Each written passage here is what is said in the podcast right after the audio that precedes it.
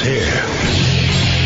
Now, broadcasting from, from the underground command post, deep in the bowels of a hidden bunker, somewhere under the brick and steel of a nondescript building, we've once again made contact with our leader, Mark Levin. Hello, everybody. Mark Levin. Our number, 877-381-3811. 877-381-3811. We're going to have Judge Roy Moore on the program in the final hour of the program. As you know, I endorsed him right after the Republican primary, or the first part of the Republican primary, having backed Mo Brooks. But it's time for everybody to rally around Roy Moore, who I rallied around immediately. If we're ever going to make any changes in Washington, D.C., we've got to do it one state at a time, one senator at a time, one congressman at a time. What can we do, Mark? What can we do? This is what we do. But this hour I want to talk about health care. Now, the fact of the matter is, the Democrats, 18 of them in the United States Senate, support socialist national health care. 18 of them. And you and I both know if they take the United States Senate, a majority of them will support it, and they'll use the budget process to get it. They're already admitting, aren't they, that Obamacare doesn't work. We already know Obamacare doesn't work. So rather than being circumspect, stepping back, saying, you know what, this direction is wrong, they take it to the next level. And as you know, that's what progressives do. Their policies cannot work because when you reject human nature, when you reject knowledge, when you reject reality, and you're pushing a phony paradise, you destroy. You burn down. You eviscerate. And that's what they do. As best I can tell, the Senate Republicans, you will never get a clean repeal because of Susan Collins, Lisa Murkowski, John McCain. And there's only 52 Republicans in the Senate. The proposal by Graham and Cassidy and Johnson, among others, which also Santorum had a role in, is not perfect. It's not even close to perfect. But it goes a long way in repealing Obamacare. And that's, I'm for it. Now, there are ways to address it in the future, I hope, to further adjust it. But I don't know about you. I've got family members who are suffering under Obamacare. They're not on my policy and they're suffering under Obamacare. And I'm just being honest with you. If I wasn't around to help subsidize them and so forth and so on, I don't know what they would do. I don't know what they would do. We have more and more able-bodied Americans who are in a decent living, who aren't rich, who are being pushed into Medicaid.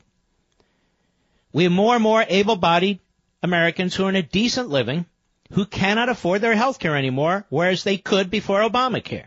Nobody, nobody represents them. Nobody talks about them. All I ever hear about is, oh, the people on Medicaid and the illegal aliens. I don't care about that anymore. We don't exist for entitlements. We don't exist to subsidize people. We want the government to get the hell out of our face and allow us to buy whatever damn insurance we want. So even if this is a small step in that direction, it is a step we must take or the reverse is going to happen. 180 million of us are going to lose our private health care. 180 million of us. Because what they're talking about today, single payer, that is national socialist health care, will be a fact in five years, or seven years, or eight years. The country's on a trajectory that is enormously dangerous and hostile to our beliefs. It should tell you something. That the people who oppose this proposal are not opposing, two out of the three, are not opposing it because it goes too far. They're opposing it for one of two reasons. It's not big enough bloated government activity, or they want bipartisanship with the Democrats. I understand Rand Paul's position, but Rand Paul doesn't have the votes. He does not have the votes. And remarkably, he voted for the prior proposal which was far worse than this proposal. He has his own explaining to do. Because to me, it drips of contradictions and hypocrisy. So here we are again. Two or three or four Republicans who are going to deliver. Why is Schumer so happy? You figure it out. And we got to watch this clown, Jimmy Kimmel. You know what, ladies and gentlemen? I don't know of any family that doesn't have an individual in the family, whether it's a child, a grandchild, a father, mother, grandparent, who isn't suffering from some medical ailment. It's occurring in my family. And so in order to address it, I have to support socialist centralized government run healthcare. That's compassion. I gotta listen to a, a late night comedian go on and on and on getting all this attention. There are many people suffering out there. That's what we're trying to address to make it affordable, competitive, cutting edge. Not so people have health care coverage, so they get quality medical care. And less and less people can afford it because of Obamacare, and nobody will afford it once they have socialist health care. And now we learn from the Daily Beast of all places, now we learn that Jimmy Kimmel and Chuck Schumer have been working behind the scenes. From the Daily Beast, Lachlan Markay, and two others. I don't know who these people are. Over the past week, opposition to the latest Republican effort to repeal and replace Obamacare has been driven by a late night talk show host who had expressed little interest in health care policy prior to this year. And Jimmy, you say you want to beat the crap out of Kill Me? You're going to have to come through me first, tough guy. You weasel. Jimmy Kimmel's nightly monologues decrying Lindsey Graham and Bill Cassidy's bill became must-see TV that's what it's about. As the ABC host systematically attacked both the specific of the legislation and Cassidy himself. Behind the scenes, the ABC star was getting an assist. Kimmel and his team were in touch with healthcare officials, charities, and advocacy groups. Multiple sources told the Daily Beast. He was also in touch with the office of Senate Minority Leader Chuck Schumer, who, according to a source familiar with their conversations, quote, provided technical guidance and info about the bill, as well as stats from various think tanks and experts on the effects of Graham Cassidy. So Jimmy Kimmel now is a mouthpiece. He's a mouthpiece for Obamacare, for government-run health care, and for Schumer. In other words, he's a nighttime clown that doesn't know a damn thing. A damn thing. A mouthpiece for Schumer. The three episodes in which Kimmel tore apart both Cassidy who previously insisted that any health care bill passed a so-called Jimmy Kimmel test, and the bill's specifics helped galvanize public and political opposition to the legislation. This is how the Democrats win the culture. They take the clowns on TV, the clowns in the movies, the clowns in Hollywood, and they feed them their mush, which they regurgitate to you and me. Jimmy Kimmel, you're a deceitful SOB. You should have told the American people when you were espousing what you were espousing that you were getting talking points from Chuck Schumer. But you didn't say that, pal, now did you? No, you didn't. No, you didn't. Because you're a fraud. Of course you're upset about your son. I'm upset about certain family members of mine who are very, very ill. Everybody has family members who are very, very ill, at least most of us. To politicize it like this? is awful. Awful. Jimmy Kimmel. In fact, let's listen to this. Cut to Mr. Producer. Go. I should not be the guy you go to for information on health care. And if these oh, really, really? Why don't you tell everybody who is whispering in your ear, Kimmel? I should not be the guy. I mean, how deceitful is that? I'm just a comedian, but you ought to listen to me. What do you think? I'm dumber than everybody else, Cassidy? Huh? Huh? What he should have said is, according to Chuck Schumer, who I've been in discussions with, XYZ. He never said that, did he? Go ahead. I should not be the guy you go to for information on health care. And if these guys like inbred John Kennedy would tell the truth for a change. See, now inbred John Kennedy, this is a senator from Louisiana. Now he's an inbred. He get that from Schumer too? Funny joke. Go ahead. I wouldn't have to. You know, I see these comments from these angry people. They say, what qualifies you to talk about this stuff? You're a comedian. Go back to being not funny. And I feel like it's my duty to remind these people who are so concerned about my qualifications. Enough, enough, enough. Look at the look at the show he's putting on, and he never tells you that he was in discussions with Chuck Schumer and these left-wing think tanks. He never says a word about it. Instead, he plays the the rhetorical debating victim. Look at me, you know, I'm just a comedian, I know, and I should be going back to that. But look at this, look at this. Uh, I know this, and people won't be covered. Spewing left-wing talking points, spewing Chuck Schumer talking points behind the scenes. They're colluding, don't you know? Colluding. More when I come back. Mark Levin.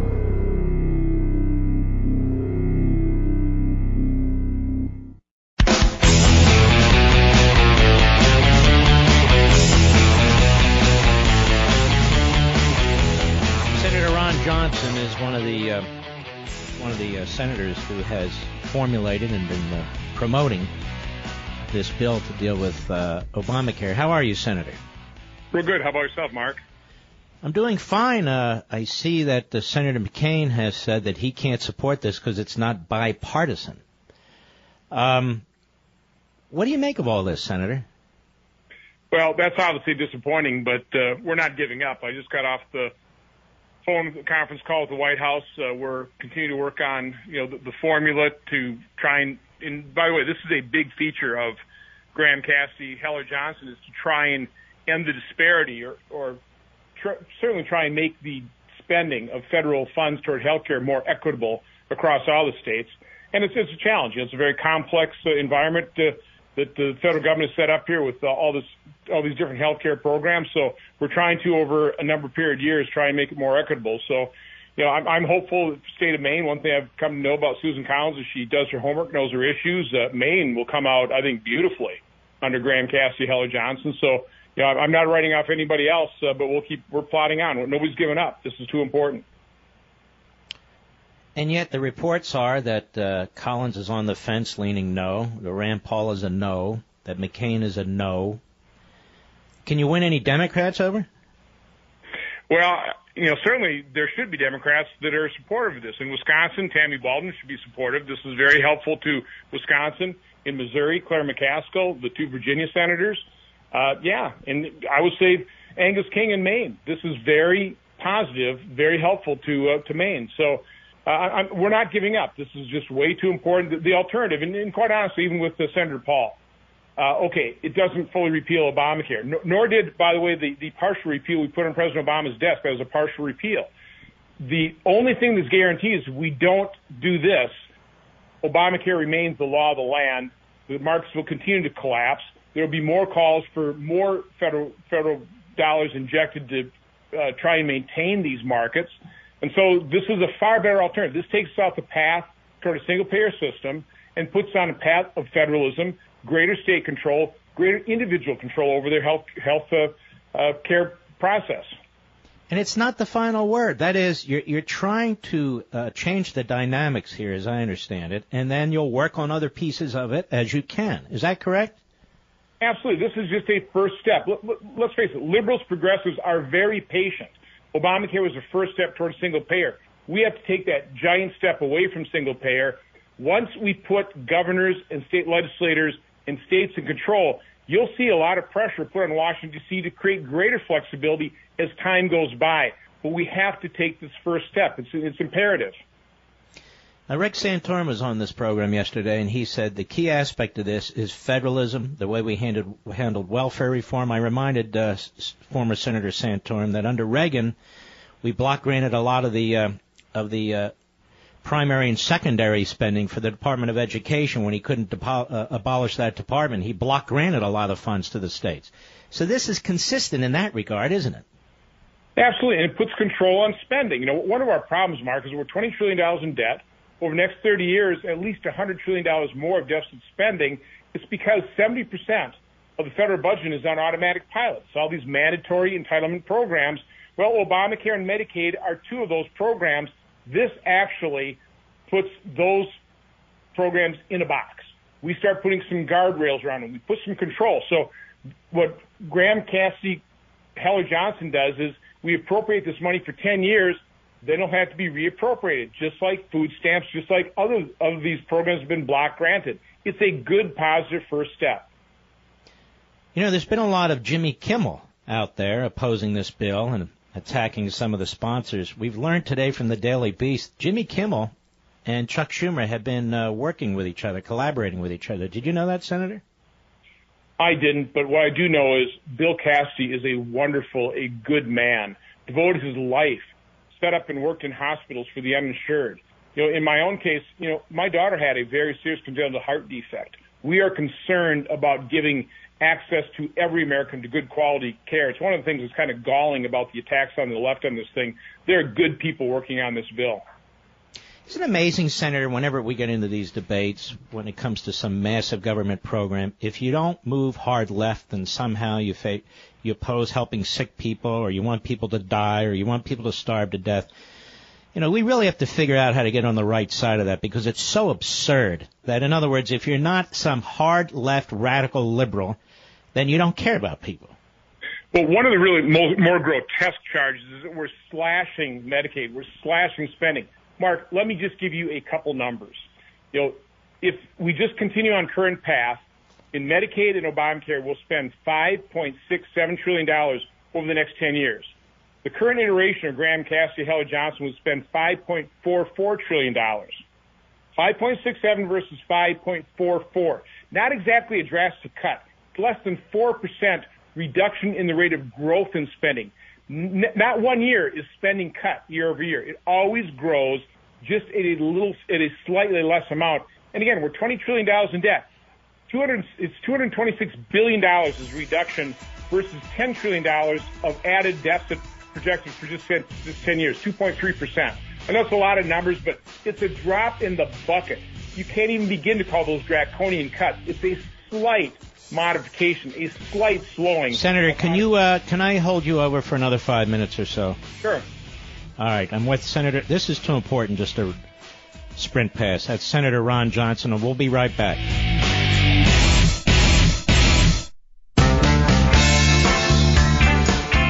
America's most powerful conservative voice, The Mark Levin Show. Dial in now, 877-381-3811. Senator Ron Johnson is one of the architects of this new effort to, uh, it's not to completely repeal Obamacare, it's to exchange it with something that will hopefully get us on a different path, including a significant federalism component. Senator, uh, have you or anybody else talked to Manchin of West Virginia, and what does he seem to say? Well, possibly. I mean, we, we we're, we're always talking to Joe. Joe's a pretty reasonable guy. Uh, you know, right now, you know, the efforts, you know, the minute we say repeal and replace, that just turns off every Democrat because, you know, they, they put, they hang their hat on Obamacare. So, you know, again, I, I really do believe that if we get this bill passed, you will see some bipartisanship. I've, I've been involved in those, uh, I've been those meetings with, uh, uh, Senator Alexander and Senator, uh, Murray. There's actually been some pretty good conversations about things like Me Too waivers. You know, in other words, you, you've got a really good program up in Maine, the, the invisible high risk pools. They had guaranteed issue. They didn't repeal it. They just supplanted it with this invisible high risk pools. Premiums for young people were cut to a third of what they were. For older dudes like you and I, Mark, they were cut in half. And so when Democrats even see some of that truth, some of that reality, they kind of, well, we ought to try that. And as long as one state has gone through the, the waiver process, why don't we offer like a Me Too waiver? and Joe Manchin's been in those meetings. So again, I, I think if we start with this, get this federalism beginning, I think you'll see a lot of states, and as a result, a lot of senators, Democrat and Republican, asking for that kind of flexibility for their states. You sound, uh, maybe it's your nature, but you sound somewhat optimistic, and yet, as I keep reading this stuff um, about who's going where, and you know, in terms of these senators, you're a vote or two short. Is that wrong? We, we, yeah, we, we, we have to get either Susan Collins and Rand Paul. We, we got to get two two senators. We have to get them. We, we can't afford to lose, you know, two more senators. And again, Maine, this is very beneficial for for Rand Paul, okay, okay, I know it doesn't it, it doesn't repeal all of Obamacare. It leaves a certain percentage in place, but the alternative is leaving 100% in place and leaving us on this path for single payer. I wouldn't want to be the Republican senator to be the senator to solidify Obamacare long term. I wouldn't want to be in that position. I'm hoping Senator Paul, Senator Collins, or Senator Murkowski don't want to be in that position either. Well, it's quite amazing. I mean, just a pedestrian like me and the American people, we sit back and watch this as the Republicans run right up to the line, and they're always two or three short, and they tend to be, although not exclusively, the same senators. And so it becomes enormously frustrating for people like me and millions of people in my audience to watch this. Not not that you shouldn't fight for it, but to watch the same handful of senators do exactly the same thing virtually every time. Well, and Mark, it must be I, frustrating as hell for you. I, I always say nobody can out frustrate me. I mm-hmm. think that's true. You know, I come from the, I'm coming from a private sector where you know things actually function. I, I've seen you know excellence in the private sector, and then you come here to Washington D.C. see this dysfunction. But but but here's something I always ask audiences in Wisconsin: Show of hands, how many people think the federal government's efficient and effective? I've asked that question to tens of thousands of Wisconsinites. I've had a couple hundred people raise their hand. Generally get snickers, outright laughter, and guffaw. That's a good start. The American public does not believe Washington, D.C. is efficient and effective, so quit growing it. Quit, quit expecting the federal government to solve your problems. That's why this is such a good bill. It de- starts the de- devolving power away from Washington, D.C. into the states. That's where these problems can be solved and should be solved. Mm-hmm. All right, Senator. I mean, uh, I've been rather uh, neutral on a lot of these, but on this one, I really like the federalism component. I really think, yeah, there are dangers in this bill, but I really think if we don't hack this Obamacare now, this Bernie Sanders effort, it's actually getting steam. And it's and they're going to go to the races with this thing. And what are we going to keep talking about? Nothing. All right, Senator, no, I appreciate. It. Yeah, go ahead. I was going to say, and we will so dispirit our supporters. No, th- we've got to do this. We've got to do this. I'm, I'm begging Rand Paul. I'm begging Susan Collins. I'm begging Lisa Murkowski. Step up the plate. Get us off this path. Put us on the path, the Republican, the conservative path of federalism. All right, Senator. Senator Ron Johnson. Thank you, sir. Appreciate it. Have a great night. You too. Well, I'm not a rah rah guy. I'm not a I'm not a uh, pom pom. I'm not uh, I'm not into the Rockettes or anything like this. But I do view this as an important first step. I really do. But uh, you know, Rand Paul and John John McCain won't be dissuaded. John McCain's getting accolades from all over Hollywood, and he loves them. Cher and who else? And Jimmy Kimmel, he's a hero, and Rosie O'Donnell. I mean, Hollywood is just uh, overflowing with praise on uh, John McCain. You know, uh, Mr. Producer, let us. What what cut was that of John? I want you to listen. This is about four minutes, but I decided not to cut. it. I want you to listen to John McCain one year ago when he was running for re-election against a congresswoman from Arizona by the name of Ann Kirkpatrick. I want you to turn up the volume on your radio or your handheld device or however you're listening or on your computer. I want you to listen to this back and forth for four minutes and see how completely deceitful John McCain was to the electorate of Arizona. Completely deceitful. Because remember, what John McCain is saying now is he doesn't like the fact that it's not bipartisan. That's incredible when you consider Chuck Schumer has no interest in being bipartisan on anything unless you endorse 90% of his agenda. But this was just a little over a year ago. John McCain debating with Ann Kirkpatrick. Cut 10, go. 45 seconds rebuttal, Senator. Nonsense. Uh, but the point is that now Congresswoman Kirkpatrick wants us to work together to fix it. The problem is that for the first time in history, a major entitlement reform was rammed through the Congress of the United States without a single vote from the other side.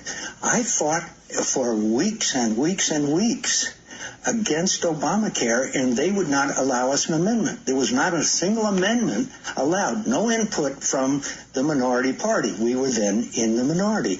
Now Congresswoman Kirkpatrick wants us to sit down and work together. Here's what, how we work together. We repeal and we replace it.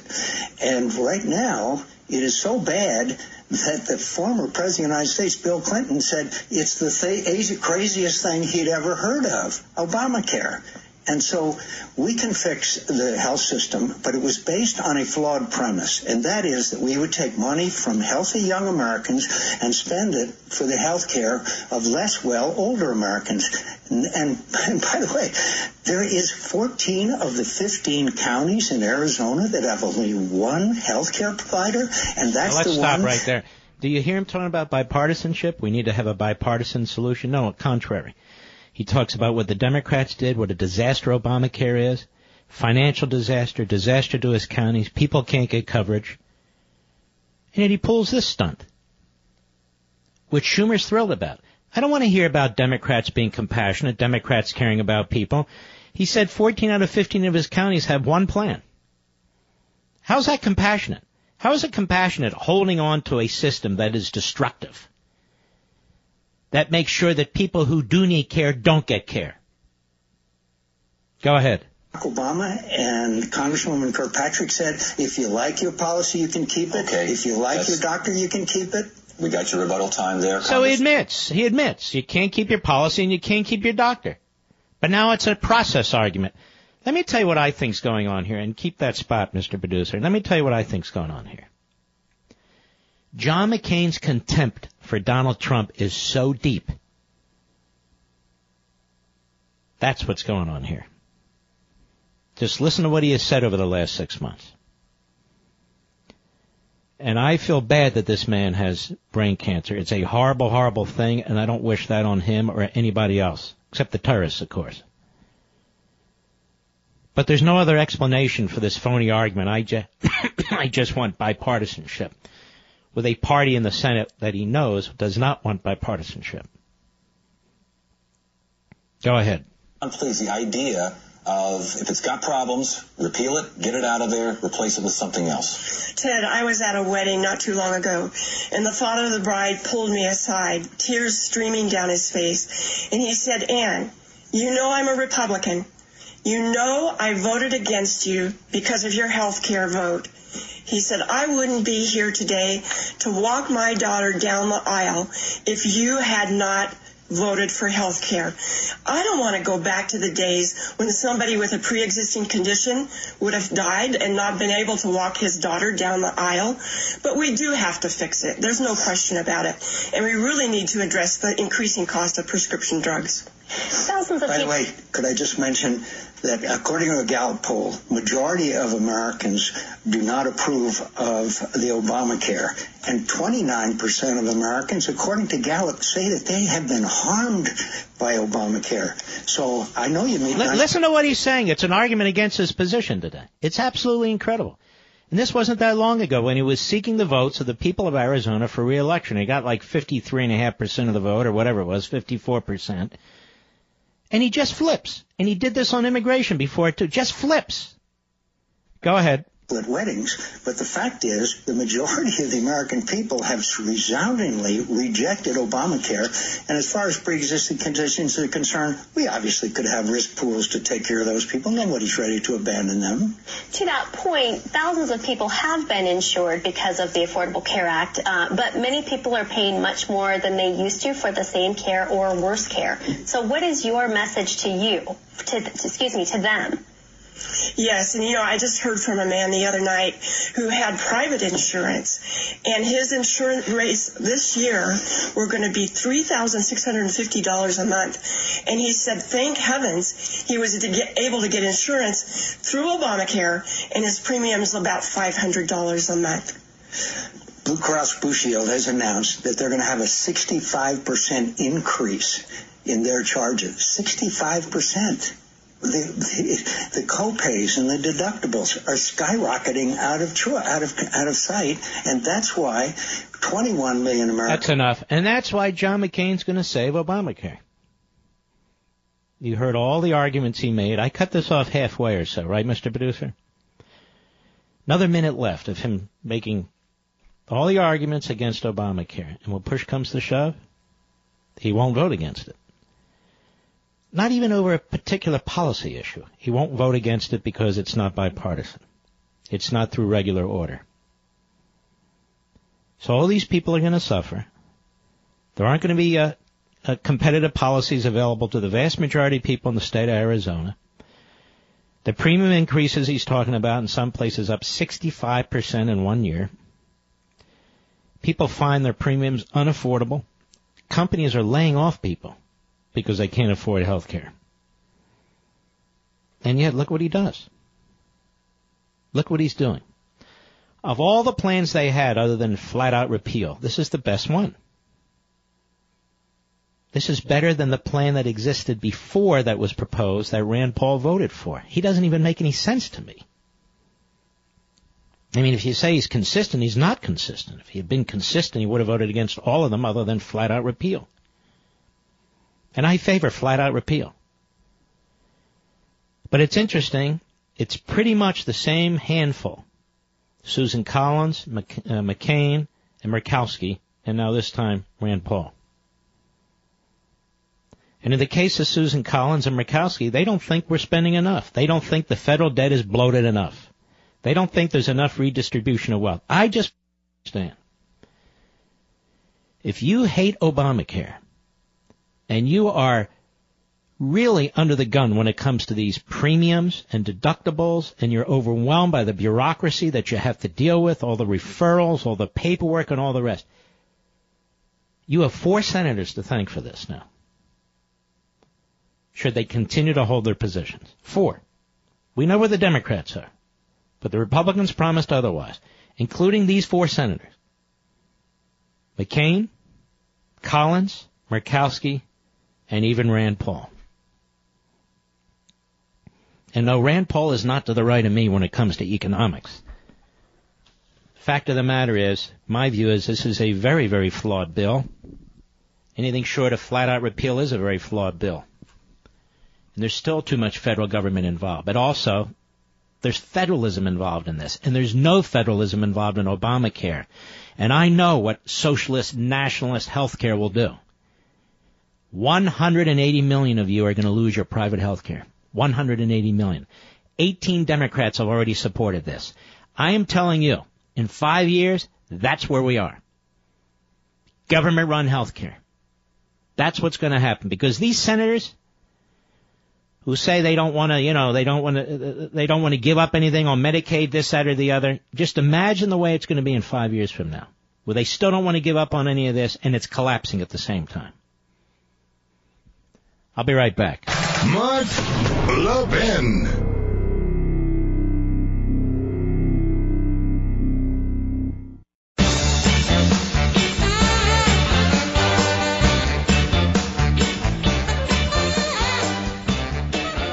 You know, I did something this year that I never thought I could.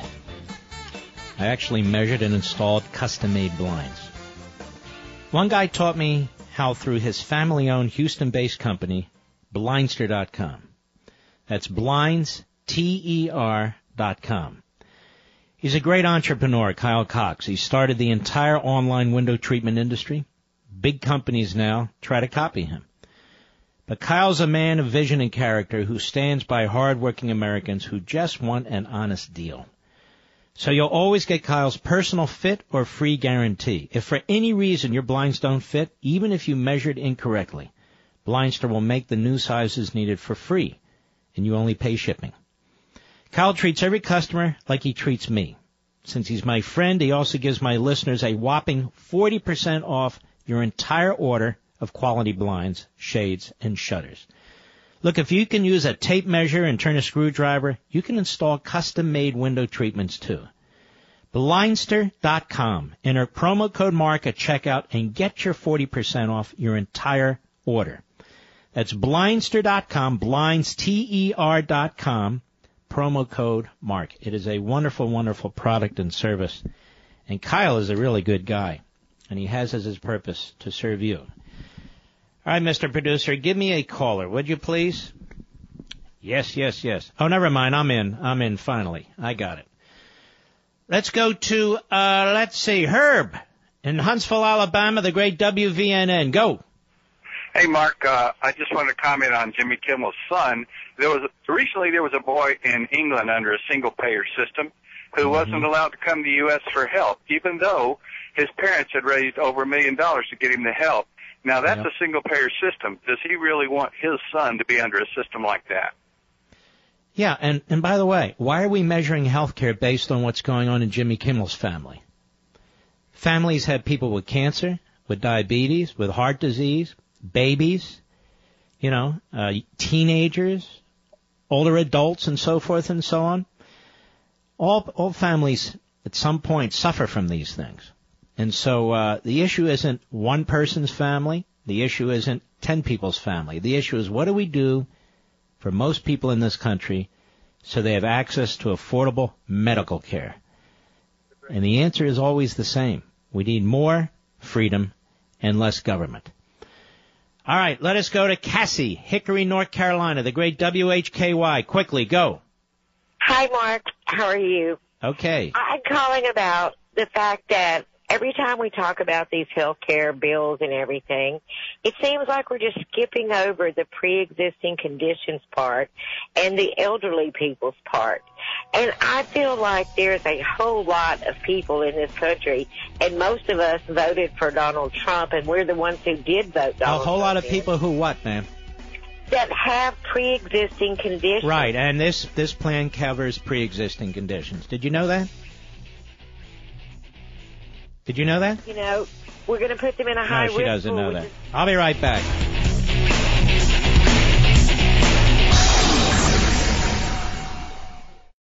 He's here. He's here. Now, broadcasting from, from the underground command post, deep in the bowels of a hidden bunker, somewhere under the brick and steel of a nondescript building, we've once again made contact with our leader, Mark Levin. Hello, everybody. Mark Levin here. Hour two. Our number 877-381-3811. 877-381-3811. So you can see how the left generates a, its uh, support for their positions. So Jimmy Kimmel has basically been a mouthpiece for Chuck Schumer the last couple of months. I'm not saying he doesn't believe in this stuff. Clearly he does believe in this stuff. But this is how it's played. This is how he does it. Schumer, the Democrats, the culture. And I want you to hear some of this. Again, I want you to hear Jimmy Kimmel, cut to Mr. Producer, go. I should not be the guy you go to for information on healthcare. And if these guys, like inbred John Kennedy, would tell the truth for a change, I wouldn't have to. You know, I see these comments from these angry people. They say, what qualified you to talk about this stuff? You're a comedian. Go back to being not funny. And I feel like it's my duty to remind these people who are so concerned about my qualifications. The guy you voted for for president, his job qualification was this. Meatloaf, you're fired. Okay? He fired Meatloaf on television. And then you put him in the White House. So I'm going to say it again. It's more important than ever to call your senators and tell them not to gut American health care. Not to gut American healthcare. You know, National Review had a good editorial. Let me let me point this out to you the other day. Kimmel is a late night comedian and the father of a beautiful three month old boy who was born with a congenital heart defect. By the way, Bret Baier has such a child too, so you know. And he's written a beautiful book about it. Kimmel has set himself up as the conscience of the current debate over the last effort at reforming health insurance, and Washington now talks of the Jimmy Kimmel test, which demands that insurance companies be obliged to cover pre-existing conditions without exception or penalty.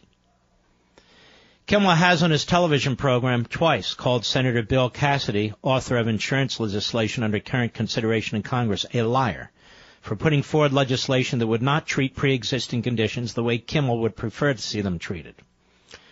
We wish the very best to uh, Jimmy Kimmel and his young son, Billy, but holding up cute babies is a dumb way to approach complex policy questions. It should be noted that the changes considered in the Cassidy bill would have no effect whatsoever on Billy Kimmel, inasmuch as those changes deal with the coverage of pre-existing conditions in insurance policies sold on the individual market. Even the most precocious babies are not generally shopping for their own insurance policies from the womb. Most of them are, like Billy Kimmel, covered under their parents' group policies, if they're covered at all. And that latter condition is, of course, what this is really all about. The question of what to do about pre-existing conditions isn't about insurance companies suddenly deciding that they will not cover this or that medical issue for people who have maintained continuous insurance coverage, but rather it is a question about what to do about uninsured people with medical conditions who have decided to seek insurance. And I might add, after they get a condition. The basic architecture of the Affordable Care Act mandates that insurance companies essentially ignore pre-existing conditions when writing new policies, obliging them to insure against events that already have happened, essentially requiring them to bet big on the Falcons in the Super Bowl.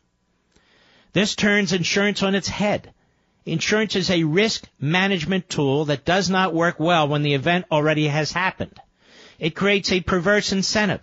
If there's no cost for the coverage of pre-existing conditions, then people have no incentive to buy insurance at all until they are sick and need the benefits. In order to mitigate that problem, the Affordable Care Act mandates that every American buy insurance and maintain coverage, a mandate that has not been robustly enforced. That means insurance pools composed of sicker and older populations, which is why we have skyrocketing health insurance premiums and insurance companies pulling out of markets left and right. The Affordable Care Act is a poorly designed piece of legislation. It is easy to point to charismatic beneficiaries and conclude that it has been worth the trouble, but everything looks like a winning proposition when you count only the benefits and ignore the costs. In reality, the so-called Affordable Care Act led to millions of Americans experiencing the anguishing disruption of insurance arrangements with which they are perfectly content. Obama and his Democratic allies in Congress promised substantial savings from their law, but in fact the opposite has been the case. Insurance today is less affordable than it was when the ACA was passed, and it is in some ways less accessible too. Many Americans have fewer choices today than they did before the law, or in many cases they have no choice in providers at all. One of the problems with having the national discussion led by lightly informed celebrities such as Jimmy Kimmel and I might add, who are basically propagandists for Chuck Schumer and that ilk, is that people begin to believe their own rhetoric. In this case, that, in this case, that Republican health insurance reformers are motivated by sheer malice or by obscure financial considerations. Never mind that the biggest financial players in this case, the insurance companies themselves, oppose current Republican reform efforts and largely support Obamacare. That makes discussing the actual problems at hand and potential solutions to them difficult or impossible.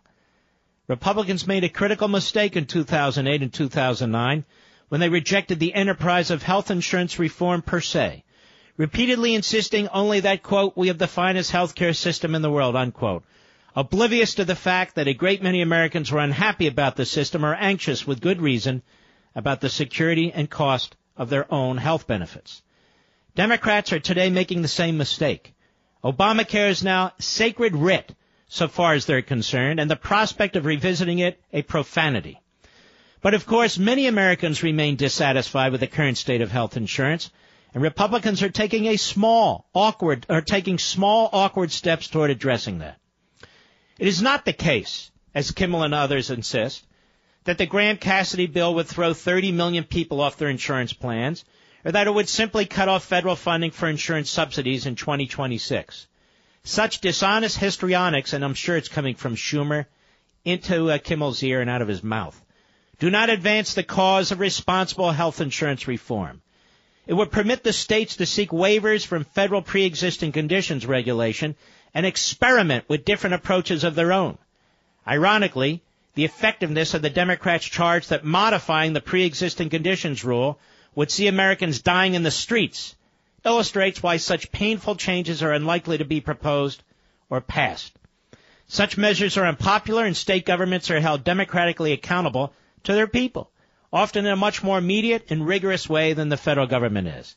Experimenting with different approaches to pre-existing conditions would in fact be desirable. There's no reason to suppose that the best solution for New Jersey is also the best solution for Oklahoma. And the only thing that is entirely clear about the pre-existing conditions approach put forward by the Obamacare law is that it's not working. Now, before the law, there were a great many Billy Kimmels whose parents had health insurance they could afford and worked for them. Many of them no longer do. And there's no health care system, not the Affordable Care Act regime, not the Graham Cassidy reforms, not a British style government monopoly system that would in fact ensure that every single child in Billy Kimmel's situation will receive everything he might need and his parents might desire at a price they can afford. Medical services are a scarce good involving real costs and barring the conscription, the conscription of physicians, they will remain so. More market-oriented systems ration care through price, whereas public systems ration it through long waiting lists or by simple denial services. Charlie Gard of the UK was a cute kid too. Between the fully nationalized model of the UK and the perfect free market system of the libertarian imagination lies a complicated reality in which insurance companies are heavily regulated and in which the consumption of medical services is heavily subsidized in direct and indirect ways. In the U.S. context, that means a number of parallel systems, individual insurance, employer-based plans, Medicare, Medicaid with many state-level variations, the Veterans Administration system, etc., and an ongoing federal reform effort that is complicated by the fact that insurance companies are regulated primarily at the state level. We do not have a health care system. We have dozens and dozens of them. This is not going to be sorted out by a late night comedian or two and sympathetic appeals about sick children.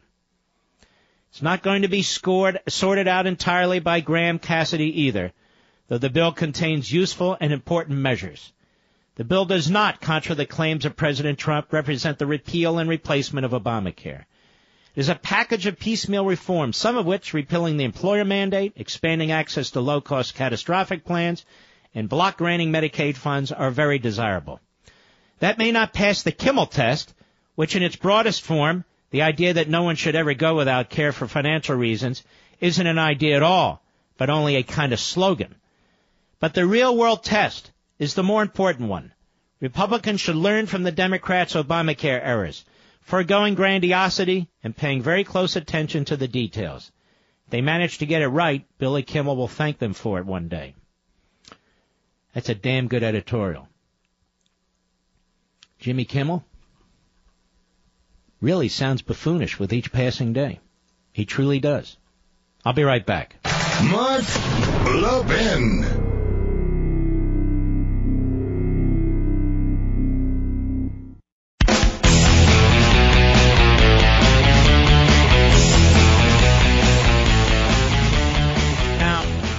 Time this program's over, you're going to know more about this than anybody else.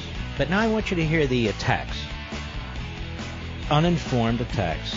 And yet the platform Jimmy Kimmel has given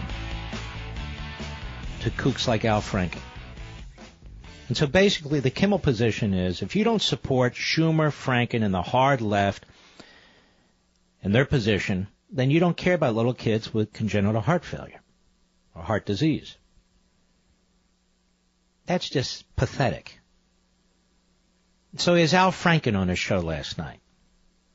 Cut one, go. I love that you're a senator. It gives me like, kind of gives me hope for the future. It really does. Uh, well, you know, sometimes you give me hope for the future. I, I want to thank you for what you've been doing. Oh, that's nice. And, you know, uh, usually I, I uh, don't like it when comedians get involved in politics. Uh, but um, when when you did that that monologue after your son Billy uh, was born, and by the way, it was it was one of the least funny monologues I've seen you give. Sadly, it wasn't. but it was uh, it was important. It was uh, very important, and uh, probably the most important monologue you've done because, or at least up to that time, because you had never given an important monologue before. That is true. I anyway, so. Uh, but it, it really was important because it it sort of laid out what the stakes are in health. Yes. And uh, especially now that we are seeing this last iteration uh, of Trump Care. Um, and, you know, I think it's officially called the Screw You Billy Kimmel Act of 2000. All right, you, you get you get the drift. You get the drift how dishonest this is. Utterly dishonest. There's a Democrat from Kentucky by the name of Representative John Yarmuth. He gave a weekly speech today about this Graham Cassidy bill. Cut three, go. This past week, we learned that the Senate's latest iteration of Trump Care. Now stop Graham right Ca- there. Notice the similarity in language. Iteration of Trump Care. Last iteration of Trump Care, Franken. Latest iteration of Trump Care, Yarmuth. They're very good as they goose step their way into uh, into uh, their public appearances. Go ahead. This past week, we learned that the Senate's latest iteration of Trump Care, Graham Cassidy they call it, would likely take health coverage away from approximately 32 million people, a staggering 10% of the American public. Let's be clear. We already knew that the bill, if it becomes law, would eliminate protections for people with pre-existing conditions and Medicaid as we know it. And so there you go. End Medicaid as we know it. People with pre-existing conditions be out on the street. 32 million people would lose their coverage. And so Republicans are forced to say, no, that's not true, and no, that's not true, and no, that's not true.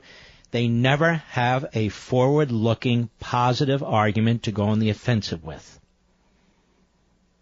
What they should say is millions and millions of people have lost their health care under Obamacare, and we intend to get it back for them. Millions and millions of people cannot afford policies anymore, and we intend to make it possible for them to afford them. Millions and millions of people cannot afford the deductions anymore, and we're going to put an end to that over time. And the reason we're going to do that is we're going to eliminate, if not Obamacare outright, we're going to start the process of bringing some rationality to the healthcare system where you actually get to make choices, where there's actually competition, there's actually different types of policies, not those that are run by Al Franken, a comedian, and not a very good one. And no, 32 million people won't lose their coverage. I mean, this whole idea is so absurd. And no, people with pre-existing conditions will have options. And Medicaid as we know it is going bankrupt. So yes, we want to adjust Medicaid. There's no question about that. Here's Joe Scarborough. Joe Scarborough is a complete self-serving egomaniac chameleon. The morning schmo. Used to pose as a conservative. Used to pose as a Republican. Now he's just a common sense independent. He'll do whatever he has to do because his masters at M- MSLSD control who he is, what he is, what he says, what he wears, and all the rest of it. Cut four, go. I cannot believe how stupid this is politically. And, and I, I cannot believe that Chuck Schumer or anybody could have ever signed off on this idea where you're actually going to drive a lot of people. Actually, that's out of order. That's actually out of order. He's calling the Sanders idea a dumb idea, but he also thinks the uh, the Graham Cassidy idea is a dumb idea. Let us go to cut five. Joy Reid on MSLSD. Go ahead. This is the classic example of, of a man who is using his platform truly for good. Uh, you know, Jimmy Kimmel can just do comedy. He has the All right, let's stop. So you see where all the cheerleaders are. Now let's go back to Joe Scarborough at the top. Cut four. Go ahead. I cannot believe how stupid this is politically. And, and I, I cannot believe that Chuck Schumer or anybody could have ever signed off on this idea where you're actually going to drive a lot of people towards Lindsey Graham's bill because they're going to, oh, wait a second, socialism, Medicare for all, for a system we already know is going bankrupt, versus returning it all to the states and taking a chance. Well, both of them are radical. Do I want to go with the radical plan that I know is going to bankrupt America, or do we go with the radical plan that? All right. So I just wanted you to see uh, Scarborough firmly taking a position on both sides. But the issue is not what Scarborough says or the rest. The issue is what does this all mean to you? I support federalism. I support federalism, ladies and gentlemen, because it it confronts centralism. It is a it, it is it is an alternative to federal centralism. But even more than that, I support individualism. And we've got to begin the long road, the process. Maybe it'll be 10 years, 20 years, I don't know. To get back to individualism, particularly as it applies in this instance to healthcare. If we just leave things as they are, that is simply not going to happen. That's simply not going to happen. And look, this Graham Cassidy bill won't get us there in one big bite either. May never get us there. But it's far better than what we have. You know it, and I know it. I'll be right back.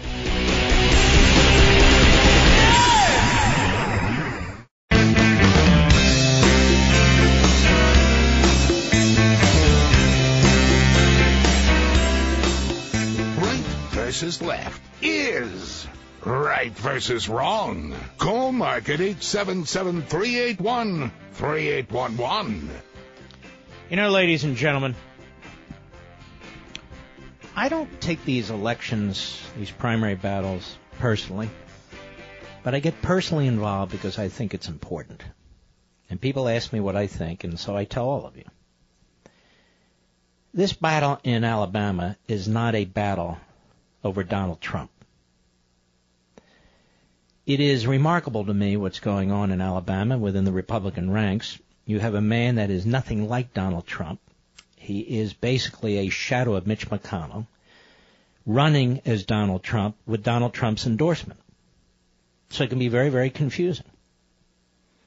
And yet the real conservative in the race is not, it's, it's Moore, rather is what I'm trying to say. It's Judge Moore. And so, this isn't a vote about Donald Trump, Alabama. Now we are heard, I think everywhere in Alabama. Birmingham, Huntsville, Montgomery, Mobile, Tuscaloosa, all over the state of Alabama. All over. And our ratings are through the roof. So there are many, many of you in Alabama who listen to this program. If you think voting for Luther Strange is voting for Donald Trump, you're wrong.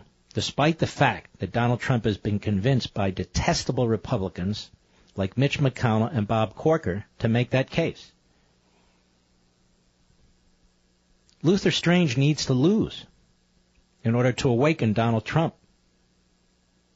Donald Trump had to learn the hard way when he appointed Reince Priebus as his chief of staff. Reince Priebus isn't there anymore. Luther Strange is worse than Reince Priebus. Worse. If we can't get conservatives out of conservative states, then where the hell are we going to find them? I'm quite serious about this. Despite all Luther Strange's uh, ethical problems, and they're numerous, and they're numerous, Donald Trump's going to Huntsville, a town I know well, a town I love, to try and convince the people of Alabama that voting for Luther Strange is voting for him. No, Luther Strange is Luther Strange, and you folks in Alabama know exactly who he is. Donald Trump will say he needs Luther Strange. How so? Why? Now, ladies and gentlemen, you ask me all the time, all over the country, but I'm talking now to the people in Alabama. What can we do about this situation? You can send a message to Washington. You can send a conservative to Washington. He's not a perfect man. Very few are. But he's perfect enough. And he'll vote the right way. And he will be my guest in about 40 minutes. And I'm talking about Roy Moore, of course. And so, uh, Luther Strange is not even an average conservative or moderate. He is a chameleon. He's a chameleon. I just hope the people of Alabama will, the Republicans in Alabama anyway, will nominate the right person. And by the way, still have to go through a general election. So my fellow conservatives in Alabama, my fellow constitutional conservatives, I encourage you to vote for the Constitution, to vote for individualism, and to vote for liberty. If a guy like Roy Moore can't win in Alabama, then we're going to have problems throughout the country. I'm convinced of this. And the reason McConnell is spending millions and millions and millions of dollars from people outside Alabama, most of the money raised, in fact, inside the Beltway on one or two streets in Washington, D.C., where there are lobbyists galore, is because he thinks Luther Strange is Mitch McConnell. If Mitch McConnell thought Luther Strange was anything like Donald Trump, he wouldn't support him now, would he? So there's a very sleazy game going on here among the RINOs, and that is to portray Luther Strange as a Trump supporter while they're laughing in the shadows in the smoke filled rooms, knowing full well that's not what he is. And Donald Trump is supporting Luther Strange because, in this instance, quite frankly, he's vain. Because Luther Strange endorsed him early on, or something, some such thing. But that's not what's best for his administration. It's not what's best for the Republican Party, and it's not what's best for this country. I can tell you that. Now, ladies and gentlemen, the Genucel warehouse sale from Chamonix is clearing out fast. So order now to get double. Double. You get double your order of Genucel for free. Genucel is a natural plant stem cell treatment with advanced peptides for the pesky bags and puffiness under the eyes. And with Genucel's immediate effects, you'll see amazing results in about 12 hours. If you call now and get double your order of Genucel for free, that is really great. I have family members and friends who use it and they love it. Genucel is backed by the best customer service in the business and an ironclad 60 day money back guarantee. But I'm not finished. Call now, you'll get a two month supply of the legendary deep firming serum also absolutely free.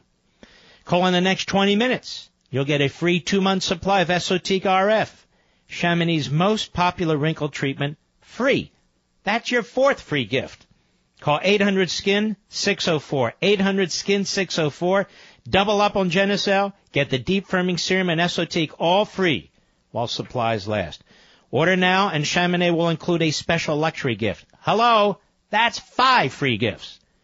That's free, just for trying Genucel. 800 Skin 604, 800 Skin 604. That's 800 Skin 604. All right. Let's see what else is going on out here, folks. Here we go. I'm trying to pull it up. Oh, Sam, Joplin, Missouri, the great KZRG. Go. Yes, sir. Mike. Hello. All right, Sam, are you there? Go right ahead, please. Please lower Yes, your sir. radio. Um, um, pretty young listener. Only been listening for about three years now. Um, 21.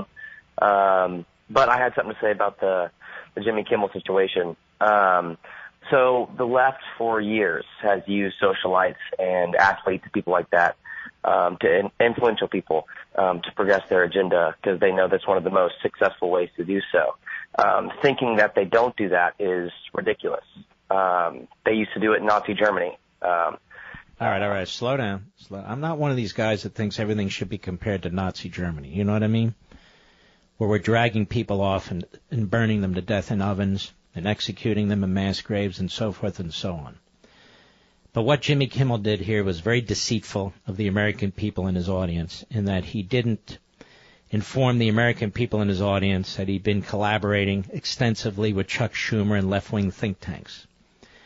Uh, and it's not just about Jimmy Kimmel. I hate to tell him this. When it comes to health care, it's about all of us. It's about all our families. It's about all the sick people in this country. Go ahead. Absolutely. Um, and it's it's it's disgusting that the left uses that in young people um, and that rhetoric to bring out the emotional heartstrings that they're pulling um, to use the young people to to progress their their agenda. Um, as a young person in college, um, I see it every day. Um, every time somebody sees something on social media, um, every time somebody sees something on you know the drive-by media, when it comes to CNN, MSNBC, or just things they see on Facebook, um, they believe it in a heartbeat, um, no matter what it is.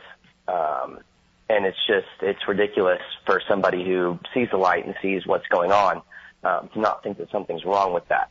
Um, and I just think that it's our duty to show these people and to show people on the left that um, you're getting deceived, you're getting um, manipulated into thinking something that Well, what we, all- we need to, when you say show people on the left, I just think we need to begin to to start taking back chunks of the culture. And we need to start taking back chunks of university and college faculty. And this is uh, this is a puzzle that we're going to have to solve as uh, as conservatives because right now there is essentially a monopoly of ideology in these institutions that are very powerful and have a great reach. I mean, you know, your kid goes to a university or college. Most of them are being indoctrinated in one one form or another, but in one direction for sure. Then you go see a movie. In many cases, you get the same claptrap. Maybe you turn on a late night show. You get Jimmy Kimmel spouting uh, basically Chuck Schumer talking points, and then you have uh, Colbert basically spouting Chuck Schumer talking points. At best, you'll get somebody who's neutral, but typically you'll get somebody who's incredibly left wing. You look at the Comedy Channel, same thing at night, all left wing all the time. And now you look at sports. Sports is becoming all left wing all the time too. And uh, and they don't tolerate any opposite opinion. There's Jimmy Kimmel trashing people who disagree with him, trying to paint them as individuals who who uh, who uh, who who despise uh, you know little children with uh, congenital heart disease or heart failure for that matter. Uh, you see the same thing in sports. They want a, uh, a you've got four players or three players and one former player writing the NFL saying, we want a month that recognizes you know um, inequality that's taking place in this country. Uh, and so they're devouring the system. They're devouring all systems within the society. And we have to figure out a way to push back other than beat our chests and complain about it. And uh, I'm working on that now. I'm thinking about it very, very much. You have to keep in mind when it comes to education, Landmark Legal Foundation and a handful of other conservative and libertarian legal groups have fought hard for school choice of virtually any kind in order to try and break up the uh, public school monopoly. And we've got to break up these faculties in uh, in these colleges and universities. And if you read Plunder and Deceit, I have a whole chapter on this. How old did you say you are? Uh, 21, 21, sir. All right, don't hang up. I want to send you a signed copy of Plunder and Deceit. And by the way, everybody, Plunder and Deceit, I don't need to hawk Plunder and Deceit. It's over. But you really ought to read it. Because I address this specifically. I don't know if you can get it at libraries anymore or anything like that, but you really ought to read Plunder and Deceit because I go through all this stuff and I go through the educational stuff too, which is very, very important to understand, in my view. Let's see. Let us go to Caleb, Huntsville, Alabama, the great WVNN. Go. Yes, sir. Uh, you're going to have Roy Moore on later tonight. Is that what I heard? That's what you heard. Okay. I uh, I hate I missed the uh, debate that they had uh, yesterday with uh, uh, Luther Strange and Roy Moore. I wish I could have listened to it. Well, you Um, still can. It's online. I'll, I'll I'll I'll check it out. I just got off of work. Um, one of the things that I was wanting to maybe hear from Roy Moore tonight, if we're going to talk to him, and you, you were able. To- I res- I'm not really inviting questions because I have my own ideas of what I want to ask, but go ahead. No, that's fine. I, I talked to someone who uh, I'm I was more open to when when I was voting. I voted for Trip Pittman. Um, but uh, I don't even know who Trip Pittman is, quite frankly. that's fine. Uh, That's that's the second worst name in this race. There's Luther Strange, and then there's Trip Pittman. Is that what you said? well, Sir? so and Who I, was I- Tri- ho- hold on? Was Trip Pittman a state senator or something? he was a he was a businessman. Businessman. Okay. If you were gonna, All right, let's go. We're running out of time. What do you want me to ask him? well, it's fine. If I'm bothering you, I'll just get off the air. I said we're running out of time. What do you want to ask him? What is the problem? And who the hell's Trip Pittman anyway? no offense. I'll be right back. Mark Levin.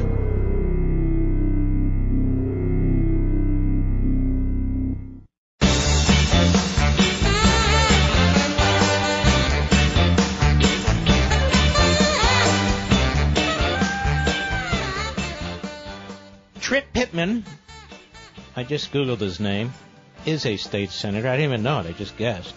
The gentleman who called said, no, he's a businessman. Well, he may be both, but he's a state senator.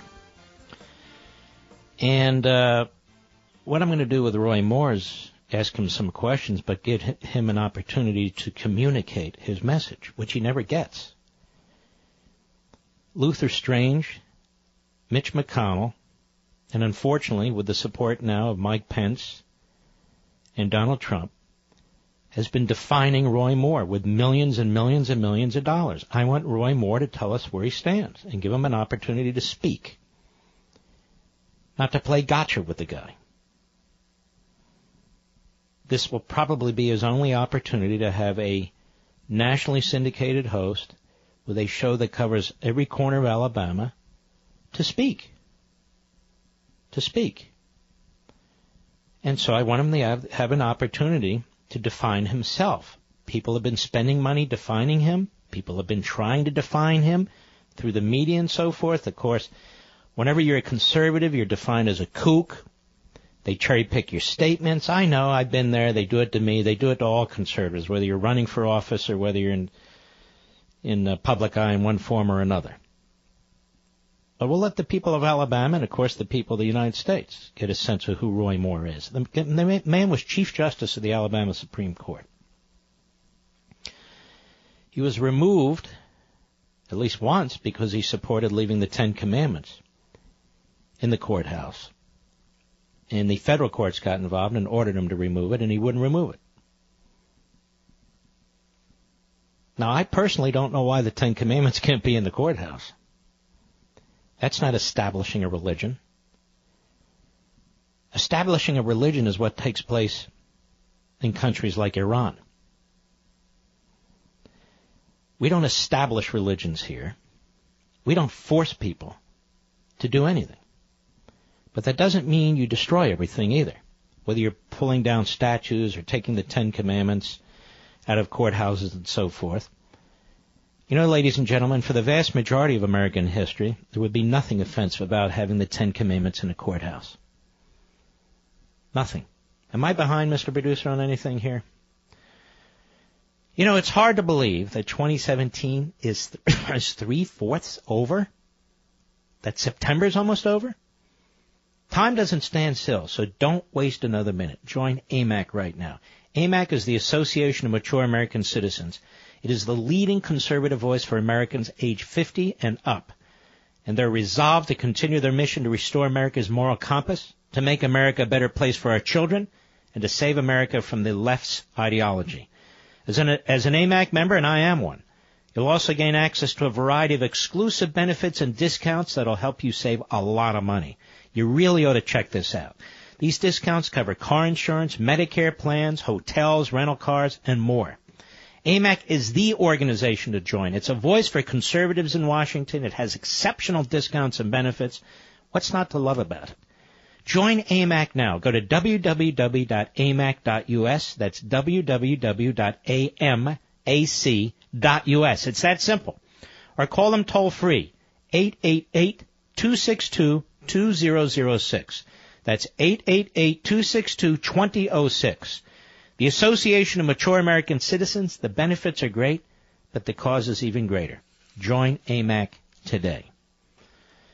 So again, the people of Alabama aren't voting again for Donald Trump. Luther Strange is no Donald Trump. Luther Strange is backed by Mitch McConnell for a reason. I think Donald Trump has made a huge mistake here. I don't know who's advising him. Maybe nobody's advising him. But he's made a huge mistake. That's why constitutional conservatives all over the country are lining up behind Roy Moore. They're lining up behind Roy Moore, not Luther Strange. And so what's McConnell doing with millions and millions of dollars that he's raised from lobbyists and special interests? Trying to destroy Roy Moore. Not promote Luther Strange. There's nothing to promote. What are you going to say? Luther Strange is the most unethical guy in the Senate? What are you going to say? Luther Strange is one of the dumbest guys in the Senate?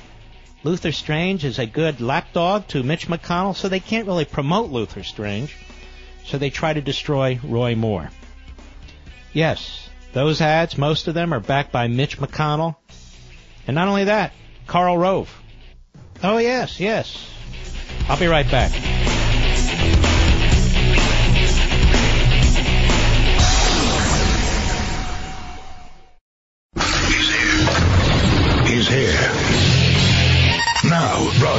From, from the underground command post, deep in the bowels of a hidden bunker, somewhere under the brick and steel of a nondescript building, we've once again made contact with our leader, Mark Levin.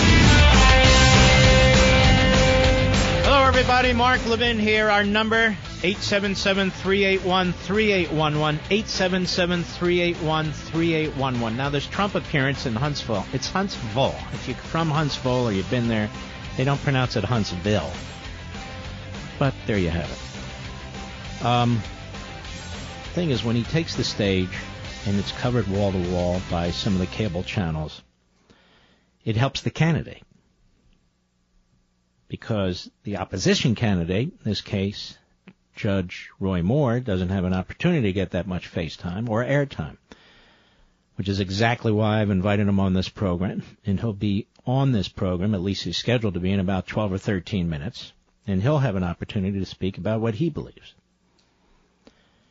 Again, this isn't an election about Donald Trump. Donald Trump's not on the ballot. And if Luther Strange actually had some substance, he'd be running on the Luther Strange positions, the Luther Strange agenda. But he doesn't. And he hasn't. I want to repeat something because, you know, people come in and out during a three hour program. Those of you who stay, I want to thank you. Jimmy Kimmel's gotten a lot of attention, a lot of praise, uh, using his nightly monologues to trash uh, senators who oppose Obamacare or who are proposing alternatives to it. And he wraps himself in uh, rather outrageous arguments without fully knowing or caring to know what the alternative plan is. And I read the National Review editorial, which is outstanding. I recommend you check it if you didn't hear my uh, uh, reading it. Well, it was first or second hour of the program. You can go there to uh, National Review Online. They have it, obviously. But the Daily Beast broke a story just a few hours ago, which I mentioned to you. And that is over the past week, opposition to the latest Republican effort to repeal and replace Obamacare has been driven by a late night talk show host who expressed little interest in health care policy prior to this year. Jimmy Kimmel's nightly monologues decrying Senator Lindsey Graham and Bill Cassidy's bill became must-see TV as the ABC host systematically attacked both the specifics of the legislation and Cassidy himself. Behind the scenes, the ABC star was getting an assist. Kimmel and his team were in touch with healthcare officials, charities, and advocacy groups. Multiple sources told the Daily Beast. He was also in touch with the office of Senate Minority Leader Chuck Schumer, who, according to a source familiar with their conversations, quote, provided technical guidance and info about the bill, as well as stats from various think tanks and experts on the effects of Graham Cassidy. Unquote. So he's nothing more than a comic mouthpiece for the left, for Schumer, for Democrat think tanks. I doubt he went to the Heritage Foundation or the Cato Institute or the American Enterprise Institute. I doubt he went to Freedom Works. I doubt he went to any of those organizations. No, we know the typical left-wing groups. And he was deceitful. And the reason he's deceitful is if you're going to be a mouthpiece for Chuck Schumer and the Democrats in the Senate, if you're going to be a mouthpiece for progressive ideologues, then at least tell your audience that you consulted with Chuck Schumer while you're trash mouthing Graham and Cassidy. This is a matter of character, ladies and gentlemen issue aside, it's a matter of character. It is misleading to do what Kimmel has done. That's why I call him deceitful, because he is. So he got help from Chuck Schumer behind the scenes. They colluded, if you will. And of course, he tweeted out a thank you to John McCain uh, for uh, for his announcement today that he will oppose the Republican plan. So he, he leaned on experts, so-called leftists, I would argue, including Schumer, and he didn't tell anybody. Certainly didn't tell anybody during the course of his programs. Now another thing. And I fall into this from time to time too. But in this case, we need to be more specific. You're going to hear radio hosts and TV hosts go on and on. Those damn Republicans can't even pass a repeal and replace. Those damn Republicans, here we go again. They can't even pass this or that. I'm, I'm here to tell you that there's three Republican senators who have prevented the Republicans in the Senate from passing even hugely imperfect bills that begin the process of unraveling Obamacare. John McCain, Susan Collins, and Lisa Murkowski. Now, Murkowski may wind up voting for this Graham Cassidy bill, knowing that there's enough votes to kill it. But it is Susan Collins, John McCain, and Lisa Murkowski. Rand Paul on, on this one, which is inexplicable given his vote for the last one, which was even worse. But let's put him aside. You have the Republicans in the Senate who are being controlled by the most liberal Republican in the Senate, Susan Collins, the second most liberal Republican in the Senate, Lisa Murkowski, and John McCain. Those three are determining the outcome of most of these votes. So it's not the Republicans in the Senate. You can say that if you're concerned that there isn't a straight Republican up and down support for a repeal bill as there was when Obama was president. Yes, you're right about that, and I'm right about that. Absolutely. But in this instance, it becomes important to name names. To name names. And this is what separates the real host from the backbenchers. And this is what separates us from so many other people. Collins, Murkowski, and McCain. Putting Rand Paul aside for this one. Not that he's not responsible for it, he is. But Collins, McCain, and Murkowski are the same three. Collins thinks that they don't spend enough money. Murkowski thinks they don't spend enough money, and particularly because she wishes to bring home the pork to Alaska. That's all she cares about. And John, and John McCain having campaigned against Obamacare. And by the way, Murkowski too. They have flipped. And for that they are praised by the Democrats. They're praised by Hollywood. They're praised by the usual media types. So it's not enough just to say, oh, the Republicans this and the Republicans that. In this instance, anyway, okay? In this case, it's those three. There's four, but the pattern of the three, the same three, goes on. And I think it's very, very important to remember that. All right, we're going to take a, a, slightly earlier break here, so we have enough time. Assuming, uh, are we calling Judge Moore? Or is he calling us, Mr. Producer? All right, we'll be right back. Mark Levin.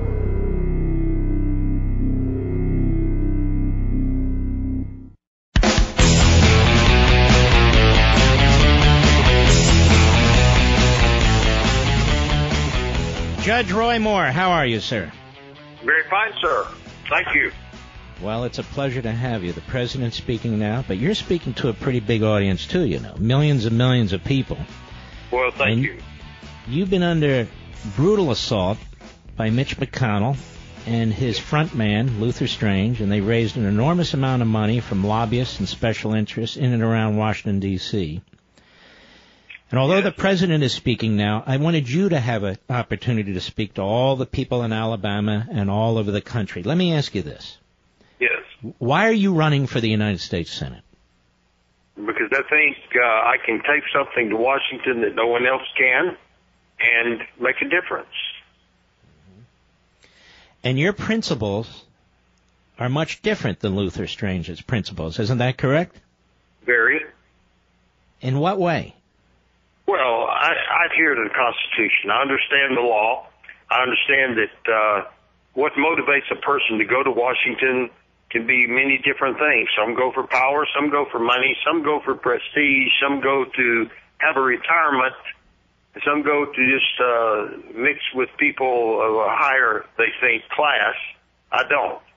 I'm going there to serve people of Alabama and people of this country in bringing back knowledge of God and the knowledge of the United States Constitution. And that's and the only reason.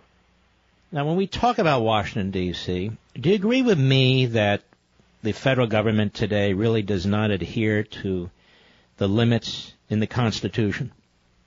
Absolutely. You take you take DACA. DACA is a, a very good example.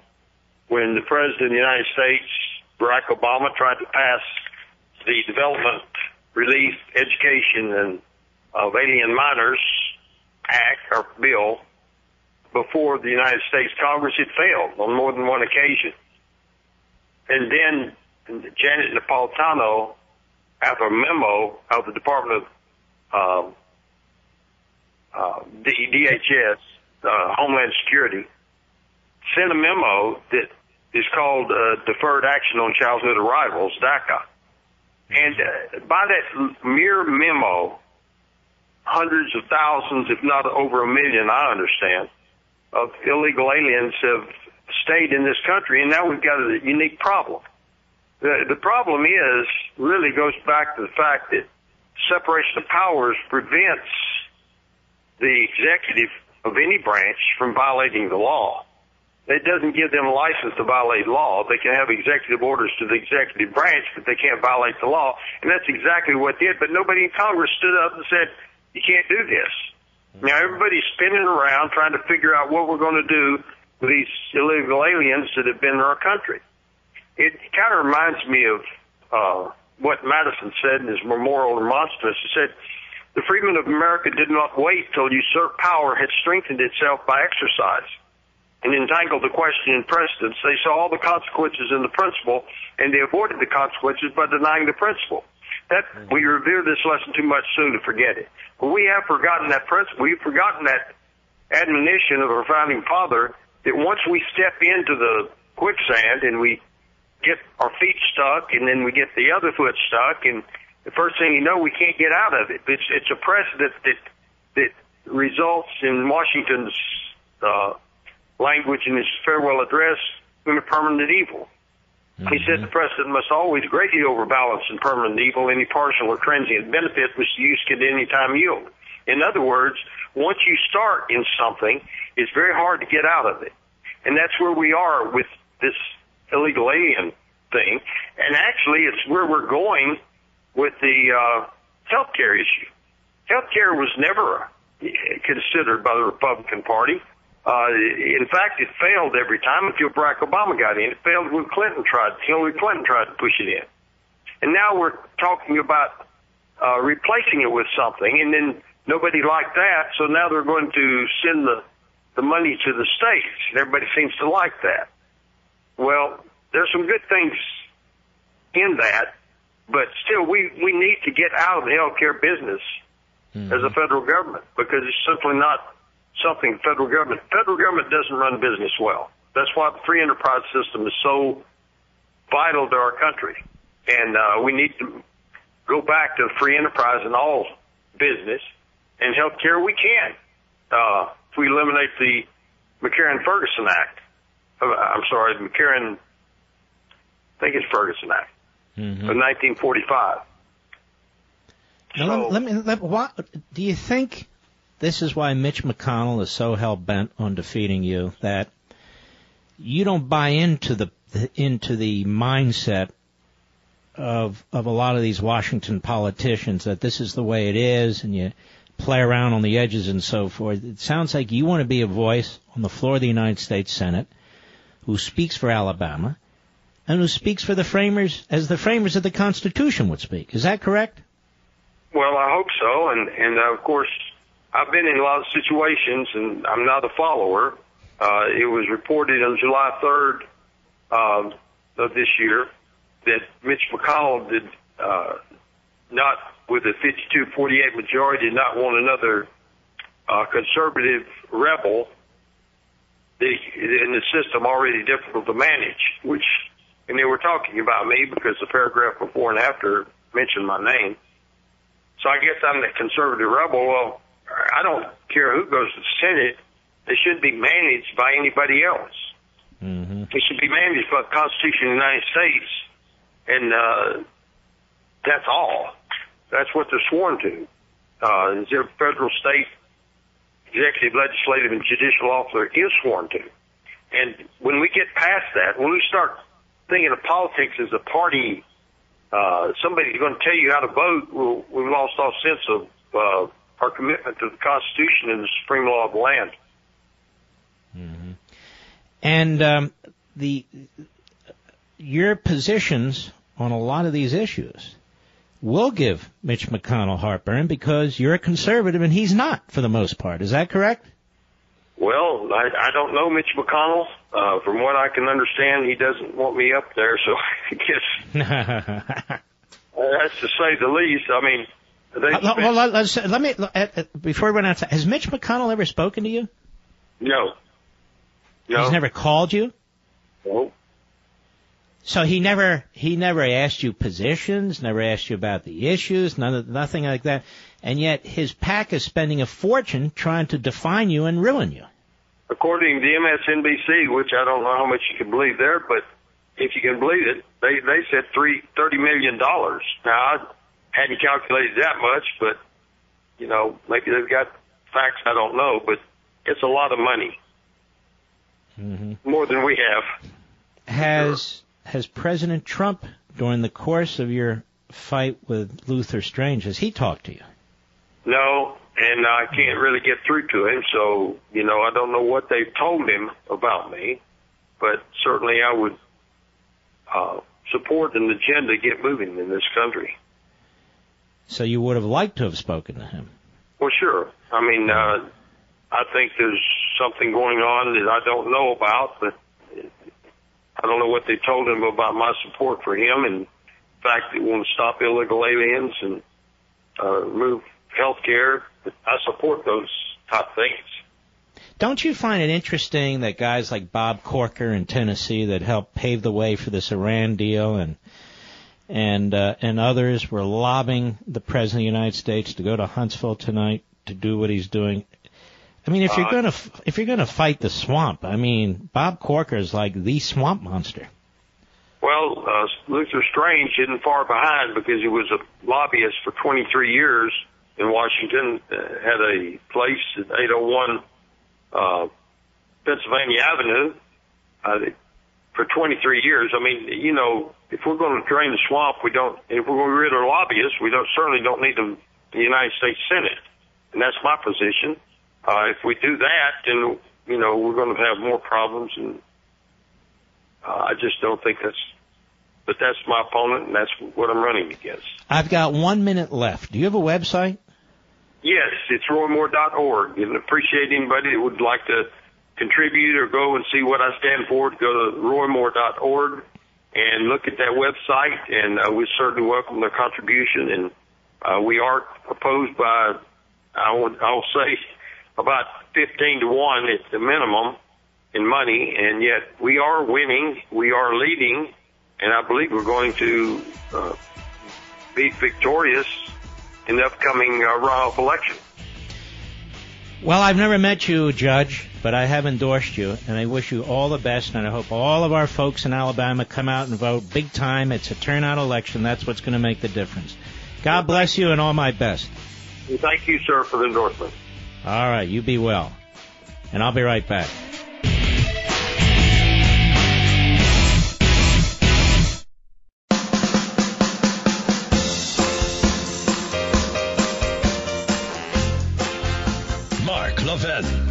America's tyranny hunter. Call in now, 877-381-3811.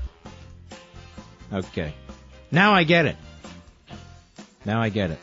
You know why Trump is endorsing Strange? Because he's been told by McConnell and Corker and all the rest of the losers in the Senate that Roy Moore can't win the general election in Alabama against the Democrat.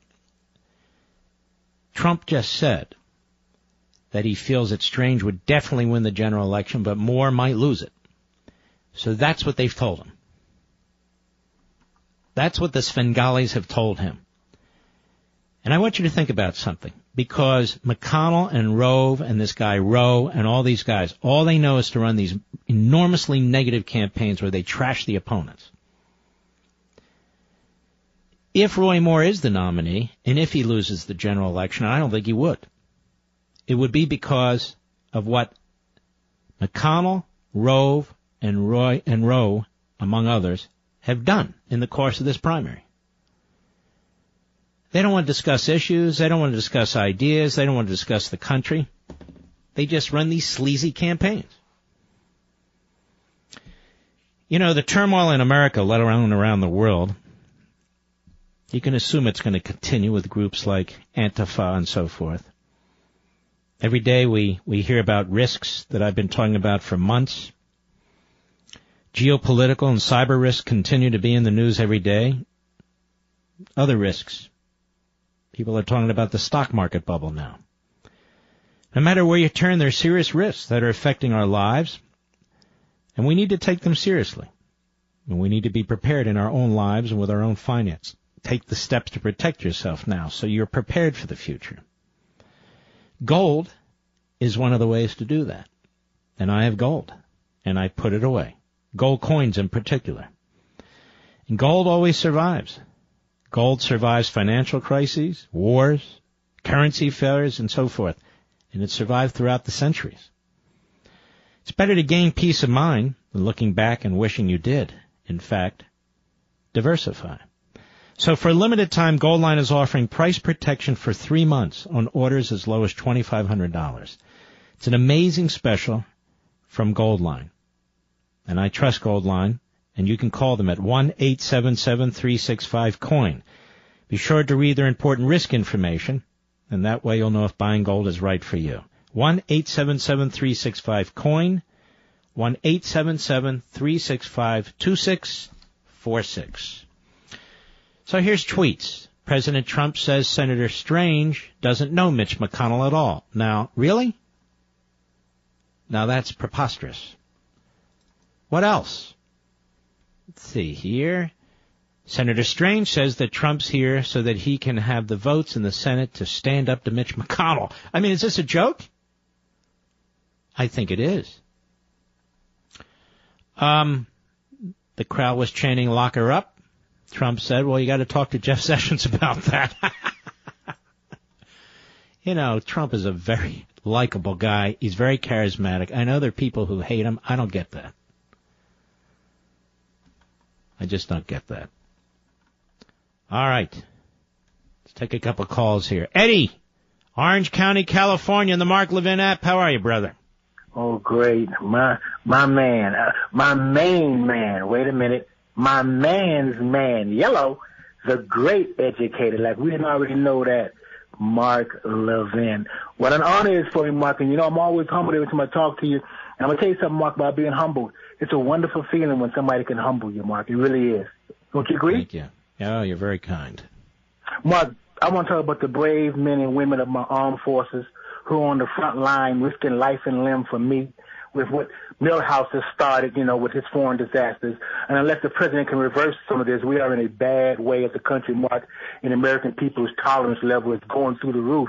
Now, Mark, your teachings has turned your twin into an influential beast. And with influence comes great responsibility. And right now, supporting my men and women in the armed forces, my first responders, and my men and women in the police department is priority. I mean, the, whose purpose in life is to make sure that no harm comes to me.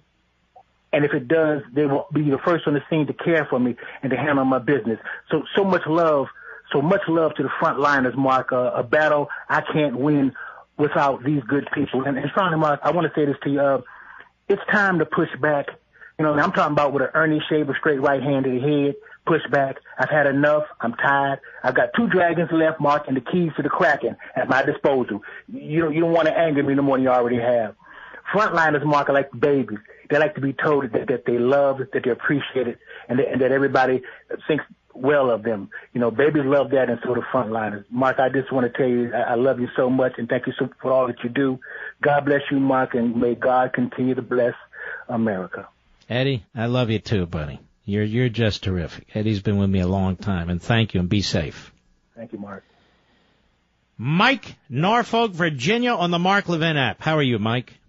Hey, Mark. Thank you so much for taking my call. I like that Eddie call as well. Um, oh, he's great. Um, I wanted to speak to something that was a personal experience of mine in relation to what Jimmy Kimmel has said. Um, I think sometimes the left they like to take a one incident and apply it to everybody. Well, in 1994, my daughter was born in Worcester General Hospital in Massachusetts and was taken to Boston Children's Hospital, uh, with where we found out she had a very serious congenital heart defect uh, something called Ebstein's anomaly. Um, and we were told by the doctors that there was very slim chance that she would live even for a couple of weeks. Now, my experience, I mean, this was 1994. There was no such thing as Obamacare. Um, but unbeknownst to me, there were programs that were, that they brought to us that said are available to us to be able to help her, my daughter, get the best treatment possible. They even came to us and said, we have an experimental program that we, you know, that if you will let us try it, we'll give, we're going to try everything we can to help her. Well, they did help her. Long story short, she's 23 years old now, mm. and she had a uh, heart transplant when she was a little girl, and she's a, a student going to college at Dean College in Massachusetts.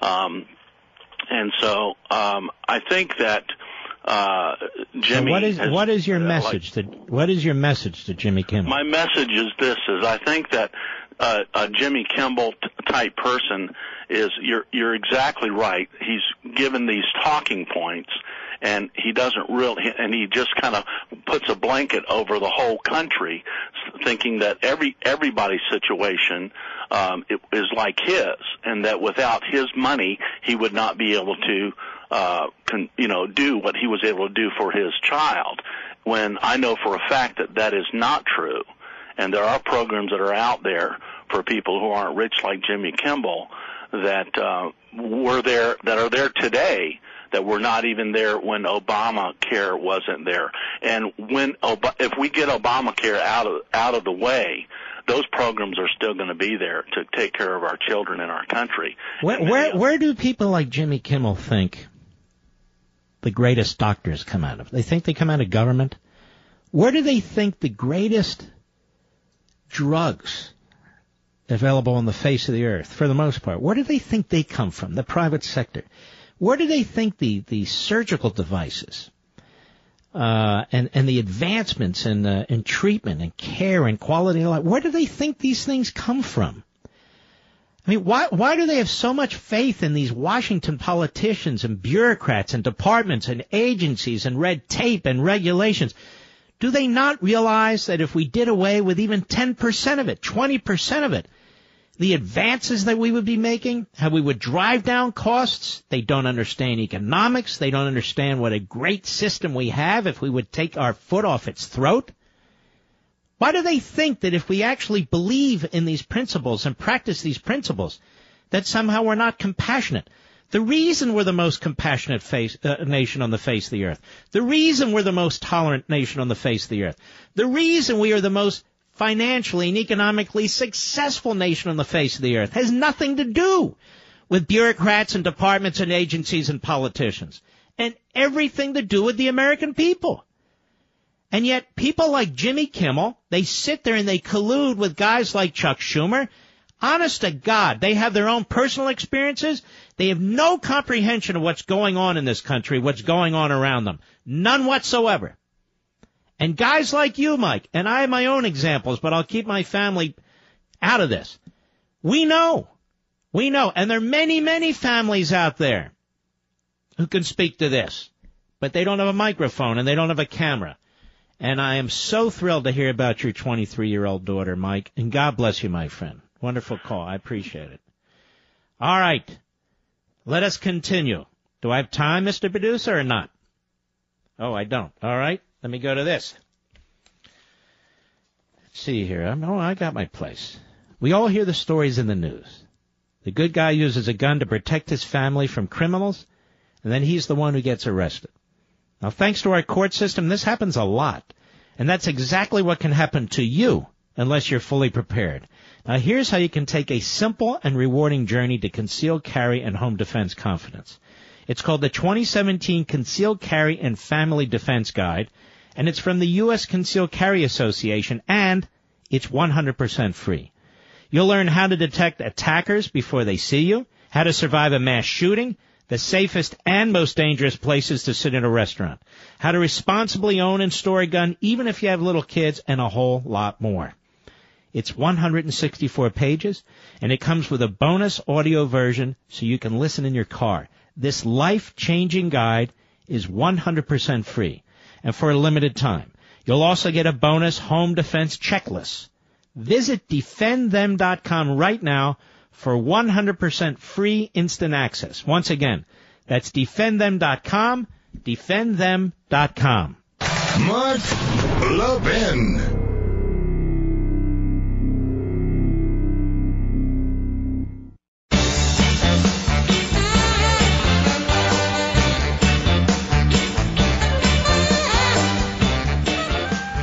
Brooklyn, New York, the great WABC. We don't have a lot of time. Go.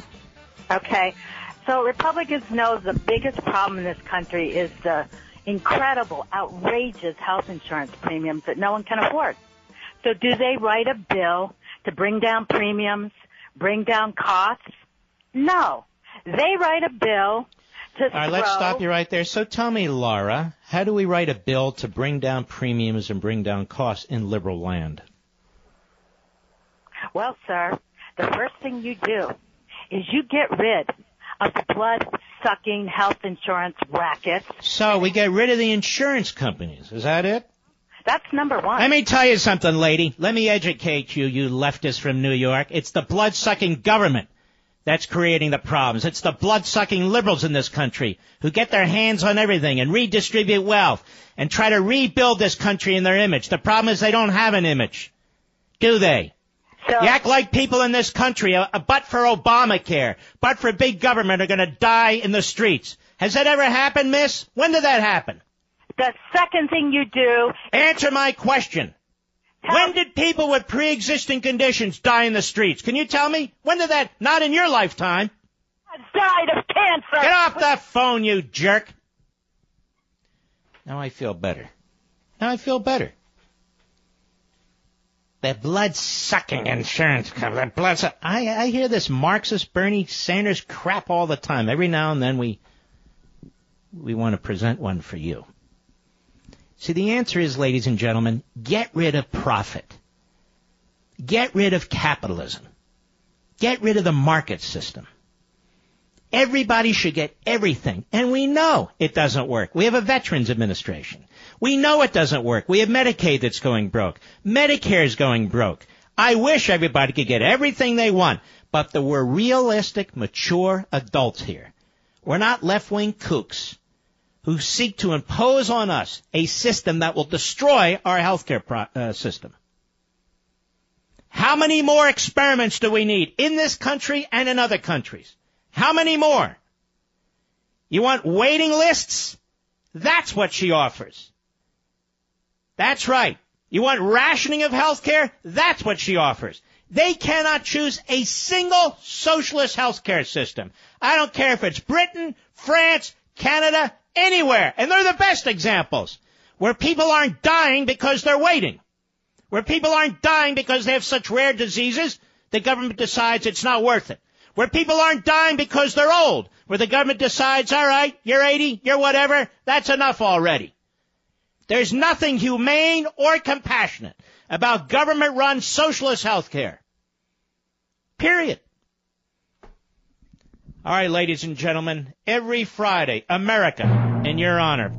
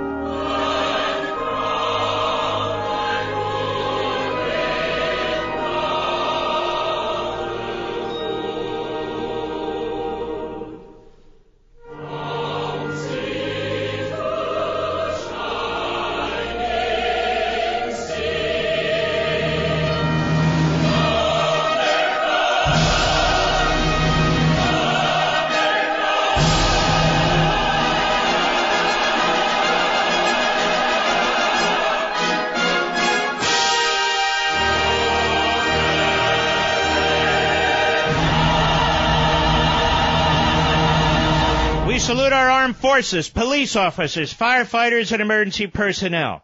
Good night, Spritey. Good night, Griffey. Good night, Pepsi. Good night, Smokey. Good night, Zelda. Get Al Qaeda. Get the Taliban. Yes, they're still out there. Get ISIS. Get all those subhuman cockroaches. I'll see you on Levin TV in two minutes, and I'll see you on the radio next week. God bless each and every one of you. Be well.